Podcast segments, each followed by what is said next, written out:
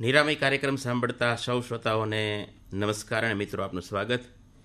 મિત્રો, હૃદયરોગ એક એવો શબ્દ કે આપણે સાંભળીએ તો પણ આપણને થોડી ચિંતા થાય અને એવો ડર પણ લાગે કે આ રોગ આપણને ક્યાંક તો નહીં થાય ને. પરંતુ મિત્રો, એવું નથી. આધુનિક જમાનામાં હૃદયરોગ વિશેની અનેક નિદાન સારવારની પદ્ધતિઓ શોધાઈ છે. આપણી જે કંઈ જીવનશૈલી છે એમાં બદલાવ લાવીને પણ આપણે હૃદયરોગથી બચી શકીએ અથવા તો એનું નિવારણ કરી શકીએ. એટલે આજે હૃદયરોગ અને વર્તમાન જીવનશૈલી આ એક ખૂબ જ અગત્યના વિષય અંગેની વાતચીત સાંભળવાની છે. અને આ માટે અમે આમંત્રણ આપ્યું છે રાજકોટમાં છેલ્લા બત્રીસ વર્ષથી ફિઝિશિયન ક્ષેત્રમાં સેવા બજાવતા ડૉક્ટર રાજેશ તેલી સાહેબને, કે જેમનો ખૂબ જ બહોળો અનુભવ છે અને હૃદયરોગ સાથે પણ તેમનો બહુ જૂનો નાતો છે. આપણે એમની પાસેથી ઘણી બધી વિગતો સાંભળવાની છે. પહેલાં એમને આવકારીએ. નમસ્તે ડૉક્ટર તેલી સાહેબ. આપનું સ્વાગત છે. નમસ્કાર.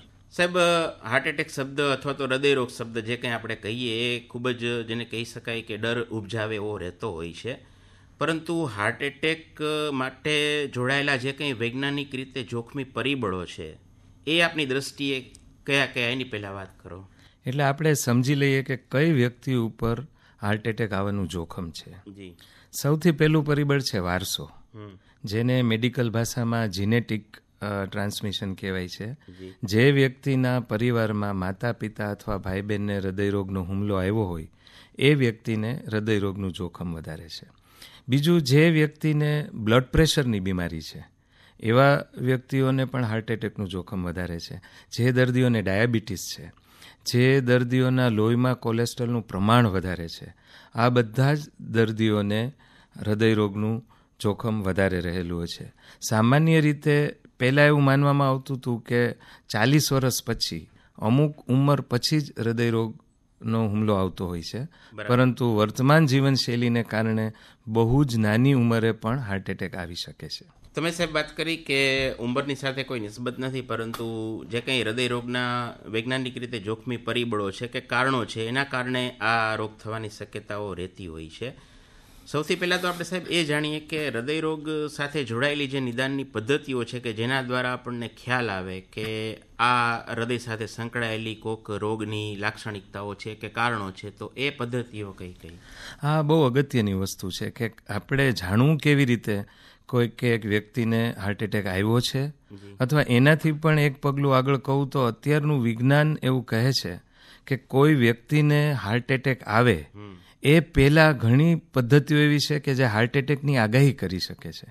કે આ વ્યક્તિ ઉપર નજીકના ભવિષ્યમાં છ બાર મહિનામાં હાર્ટ એટેકનું જોખમ રહેલું છે.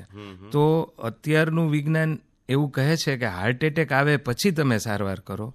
કાર્ડિયોગ્રામ પાડો ઇન્જેક્શનો લ્યો એન્જિયોગ્રાફી કરાવો એન્જિયોપ્લાસ્ટી કે બાયપાસ કરાવો. એને બદલે એટેક આવે એ પહેલાં જ પગલાં લઈ લ્યો. તો આપણે થોડી એ વિશે ચર્ચા કરીએ કે વિજ્ઞાનની કઈ પદ્ધતિઓ છે જે આપણને હાર્ટ એટેકની આગાહી કરી શકે છે.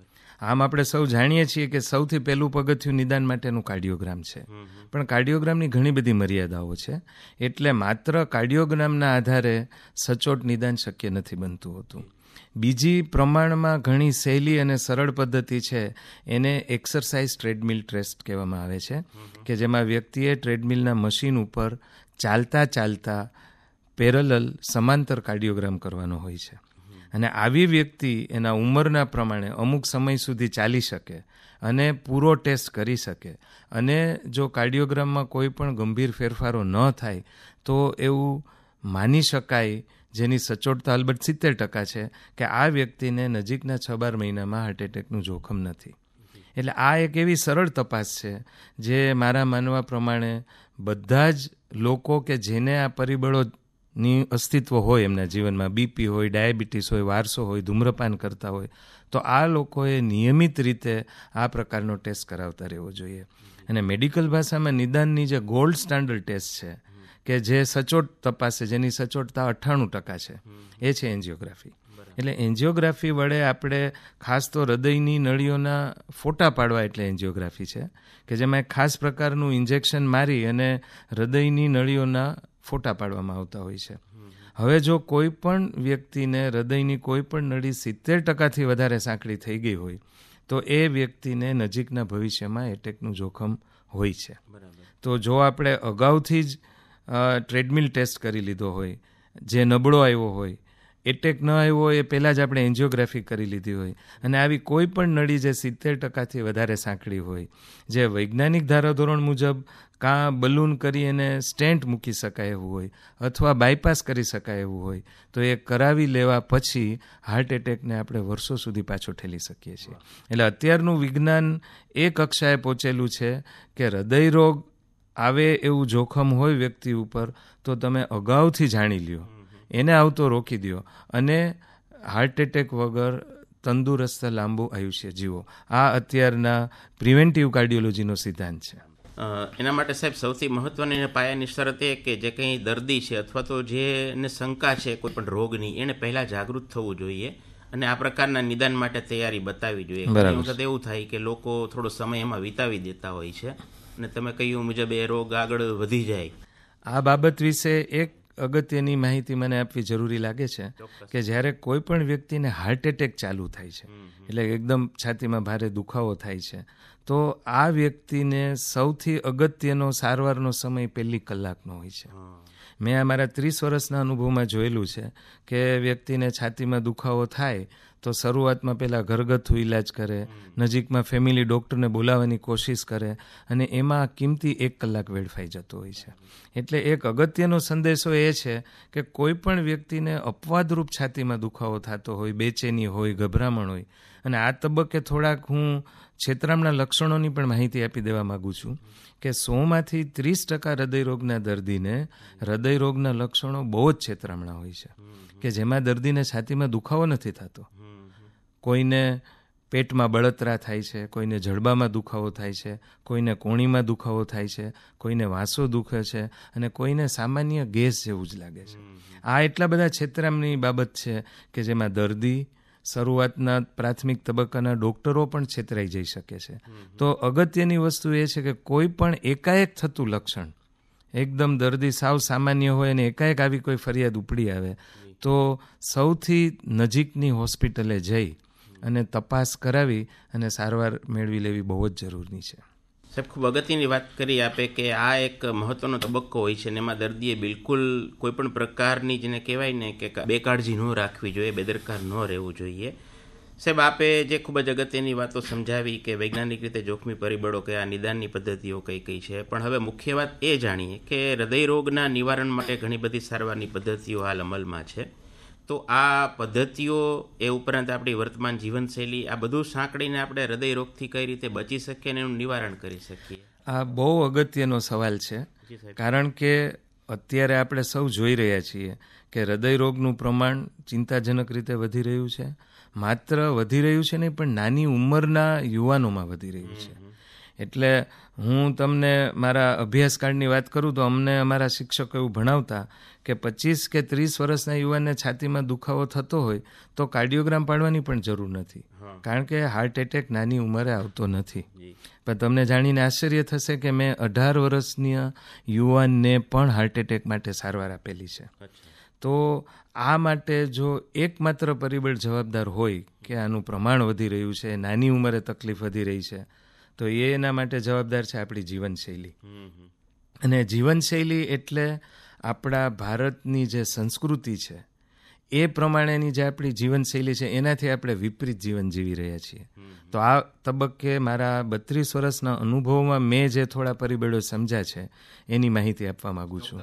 અને સૌથી અગત્યની ત્રણ બાબત છે આહાર વિહાર અને વિચાર. આપણી સંસ્કૃતિની અંદર આ ત્રણ બાબતો હું એક જ વાક્યમાં કહું કે હૃદયરોગથી બચવું હોય જીવનશૈલીને લાગે વળગે છે ત્યાં સુધી. તો તમે તમારા દાદા કે તમારા કુટુંબના કોઈ વડીલની જીવનશૈલી સમજી લ્યો, જોઈ લ્યો, તો તમે ચોક્કસ હાર્ટ એટેકથી બચી શકશો. તમે, તમને યાદ હશે, મને યાદ છે કે મારા દાદા ત્રીસ ચાલીસ કિલોમીટર હટાણું કરવું હોય તો ચાલીને કરવા જતા. એ લોકો બધા વ્યસન મુક્ત હતા. બહુ સાદો આહાર લેતા. તો આજે અત્યારની આપણી જીવનના આ ત્રણ બાબતોની આપણે ચર્ચા કરશું. આહાર વિહાર અને વિચાર. પહેલી બાબત આપણે આહારથી શરૂ કરીએ. તો અત્યારના આપણા યુવાનોમાં જંક ફૂડ અને ફાસ્ટ ફૂડનો ઉપયોગ ખૂબ વધી ગયો છે. અને આપણા સૌરાષ્ટ્રની વાત કરું તો આપણે બધા રોજ તેલ ચરબીવાળી વસ્તુ ફાફડા ગાંઠિયાથી આપણા દિવસની શરૂઆત થાય છે, જલેબી. તો આ બધા ખોરાકને લીધે શરીરમાં ચરબીનું પ્રમાણ વધે છે અને ખાસ કરીને જે સૌરાષ્ટ્રમાં મેં જે મારા ઘણા બધા દર્દીઓમાં અનુભવેલું છે કે સવારના બધા જે ગાંઠિયા લેવા લાઇનમાં ઊભા હોય છે અને કંદોઈની જે ગાંઠિયા બનાવવાની પદ્ધતિ છે ને એ જરા આપણે સમજી લેવાની જરૂર છે. સવારમાં કંદોઈ પહેલાં કડાઈમાં તેલ લઈ ગરમ કરી અને આપણી સાદી ભાષામાં કહીએ તો ગાંઠિયાનો પેલો ઘાણો કાઢશે અને પછી ગેસનો ચૂલો બંધ કરી દેશે. એટલે આ ગરમ થયેલું તેલ થોડીવાર માટે ઠંડુ થશે. પછી જ્યારે કોઈ બીજો ગ્રાહક આવશે, એટલે ફરીથી ચૂલો ચાલુ કરશે, ફરીથી તેલ ગરમ કરશે. આ રીતે કોઈ પણ તેલ ગરમ થાય ઠંડુ થાય, ગરમ થાય, ઠંડુ થાય, એમાં ટ્રાન્સ ફેટી એસિડ ઉત્પન્ન થાય છે, કે જે આપણી તંદુરસ્તી માટે, હૃદય માટે અતિશય જોખમી છે. તો આપણા બધા લોકો માટે અગત્યની વસ્તુ છે કે આવા બધા ખોરાક જે આપણા શોખ માટે છે, આપણા સ્વાદ માટે છે, એ ન લેવું એવું નથી કહેતો, પણ એનો પ્રસંગોપાત વારે તહેવારે આનંદ લ્યો. નિયમિત જિંદગીનો જે ભાગ બની ગયો છે એને આપણે ટાળવું જોઈએ. તો આપણે ખોરાકમાં શું લેવું જોઈએ? લીલોતરી શાક છે ફ્રૂટ્સ છે કે જેની અંદરથી કુદરતી એન્ટીઓક્સિડન્ટ તત્વો મળે છે જે આપણને હૃદયની નળીઓમાં ચરબી જામવાની સામે રક્ષણ આપે છે. અને જે આપણા વડીલો જે તંદુરસ્ત આહાર જે કહેતા સાદો ખોરાક નિયમિત સમયસરનું જીવન. આજના યુવાનોમાં પોતાના નાસ્તાના, જમવાના કોઈ સમયના ઠેકાણા નથી હોતા. આપણા વડીલોને તમે, મને મારા પિતાશ્રી યાદ છે કે એના ઘડિયાળના કાંટે ટાઈમ ટેબલ પ્રમાણે જમતા અમુક સમયે જમી લેવું, અમુક જમ્યાના અમુક સમય પછી પાણી પીવું. આ બધા જે આપણા આહારના સિદ્ધાંતો છે, એના અપનાવવા માટે બહુ જરૂરી વસ્તુ છે. તો આ થોડી આહારની વાત થઈ. હવે થોડી વિહાર વિશે વાત કરીએ. વિહાર એટલે શારીરિક કસરત. અત્યારના ટેકનોલોજીના ઉપયોગને કારણે ઘરમાં પાંચ સભ્યો હોય તો પાંચે સભ્યો પાસે વાહન છે. આપણે ઘરથી નજીક કોઈ નાની મોટી વસ્તુ લેવા જવું હોય તો પણ આપણે વાહનનો ઉપયોગ કરીએ છીએ. અને જેને હિસાબે શરીરમાં કસરતનો અભાવ જોવા મળે છે. અને મેદસ્વીતા અને બેઠાડું જિંદગી આ અત્યારના સમયમાં હૃદયરોગ માટેનું સૌથી મોટું જોખમી પરિબળ છે. તો આ તબક્કે બધા યુવાનોને મારો સંદેશો છે. અને મેં કીધું એમ આપણી સંસ્કૃતિમાં દરેક સમસ્યાનું સમાધાન પહેલેથી જ મોજૂદ છે. યોગાસન અને પ્રાણાયામ. બરાબર. મારી દરેક યુવાનોને વિનંતી છે કે તમારા જીવનમાં યોગાસન પ્રાણાયામ તમારા જીવનનું અવિભાજ્ય અંગ બનાવી દો. તમારા દિવસની શરૂઆત સવારે ઉઠી પ્રાણાયામ યોગાસન અને ત્રીસ મિનિટ સુધી એરોબિક એક્સરસાઇઝ. એટલે કે વોકિંગ જોગિંગ સાયકલિંગ આ કસરતો તમારા જીવનનું એક અવિભાજ્ય અંગ બનાવી દો. બરાબર. જેટલા જેટલા લોકો નિયમિત કસરત કરે છે એવા દર્દીઓને અન્ય કારણથી પણ જો એટેક આવે છે તો એટેક પ્રમાણમાં હળવો આવે છે. એ લોકો એટેકને સારી રીતે ખમી જાય છે. અને જે એકાએક મૃત્યુ થવાનું જે જોખમ હોય છે, એ આ પ્રકારના લોકોમાં બહુ ઓછું જોવા મળે છે. એટલે વિહારને લાગે વળગે છે ત્યાં સુધી યોગાસન, પ્રાણાયામ અને નિયમિત કસરત એ જીવનનું અવિભાજ્ય અંગ બનાવવી જોઈએ. અને ત્રીજી વાત આપણે કરીએ તો વિચારની. અત્યારના સમયમાં તણાવ એ સૌથી મોટું જોખમી પરિબળ છે. અને તણાવ જ્યારે ચિંતા છે, ક્રોધ છે, લાગણીઓનો આવેશ છે આ બધી બાબતો આપણા શરીરની સિમ્પેથેટિક સિસ્ટમને ઉત્તેજિત કરે છે અને એમાંથી જે બધા હોર્મોન બને છે, એડ્રિનાલિન, એ બધી નળીઓને સંકોચન કરવામાં બહુ મોટો ફાળો આપે છે. અને સંકોચિત થયેલી નળીમાં ચરબી જામવાની પ્રક્રિયા ખૂબ વેગવંતી બને છે. એટલે આપણે સૌએ આ બિનજરૂરી તણાવ અત્યારે આપણી જીવનશૈલી એટલી બધી સ્પર્ધાત્મક થઈ ગઈ છે. એટલા બધા સરખામણીવાળું જીવન થઈ ગયું છે. તો આ બધી જે સ્પર્ધાત્મક જીવનશૈલી છે, કાર્યક્ષેત્રના તણાવ ટાર્ગેટ બેઝ વર્ક અને વધુને વધુ ભૌતિકવાદ તરફ જવું, એ આજના સમયનું સૌથી મોટું જોખમી પરિબળ છે. અને આ બધાનું સમાધાન આપણી આધ્યાત્મિક બાબતોમાં હંમેશા મળેલું છે કે સંતોષી અને મારા વડીલો મને ઘણીવાર કહેતા કે, બેટા, આપણને જેટલું મળે ને એટલામાં પૂરું કરવાની આદત રાખવી. આ આદતો ખરેખર હૃદયરોગ સામે રક્ષણ આપે છે. એટલે કોઈ પણ વ્યક્તિની ઊંચી મહત્વાકાંક્ષા હોય એમાં કંઈ અયોગ્ય નથી. પણ જરૂરિયાત કરતાં ઊંચી મહત્વાકાંક્ષા અને લાયકાત કરતાં ઊંચી મહત્વાકાંક્ષા એ હૃદયરોગ માટે જોખમી પરિબળ છે.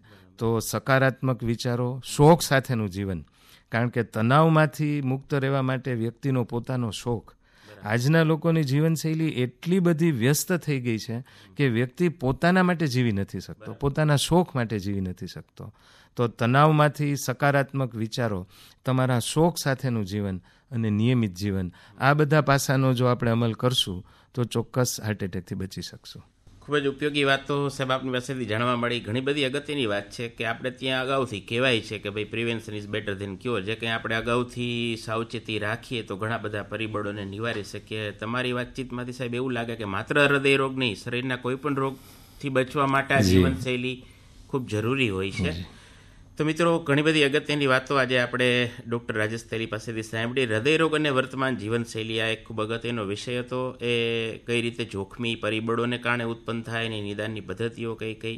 અને સૌથી વધારે અગત્યની બાબતો હતી સારવારની પદ્ધતિઓ અંગેની, કે જેમાં આહાર, વિહાર અને વિચાર આ ત્રણેય બાબતોનો સમાવેશ થાય છે. તો આ મહત્ત્વના વિષય અંગે અને જીવનશૈલી અંગે આપણને રાજકોટના જાણીતા ફિઝિશિયન ડૉક્ટર રાજેશ તેલીએ સ્ટુડિયોમાં આવીને માહિતી આપી. અને શ્રોતાઓને આમાંથી ઘણી બધી ઉપયોગી બાબતો જાણવા મળી હશે એવી આશા રાખીએ. ડૉક્ટર તેલી સાહેબ આપનો ખૂબ ખૂબ આભાર. આપે સમય ફાળવી અને આ માહિતી અમારી સાથે શેર કરી. નમસ્કાર. Thank you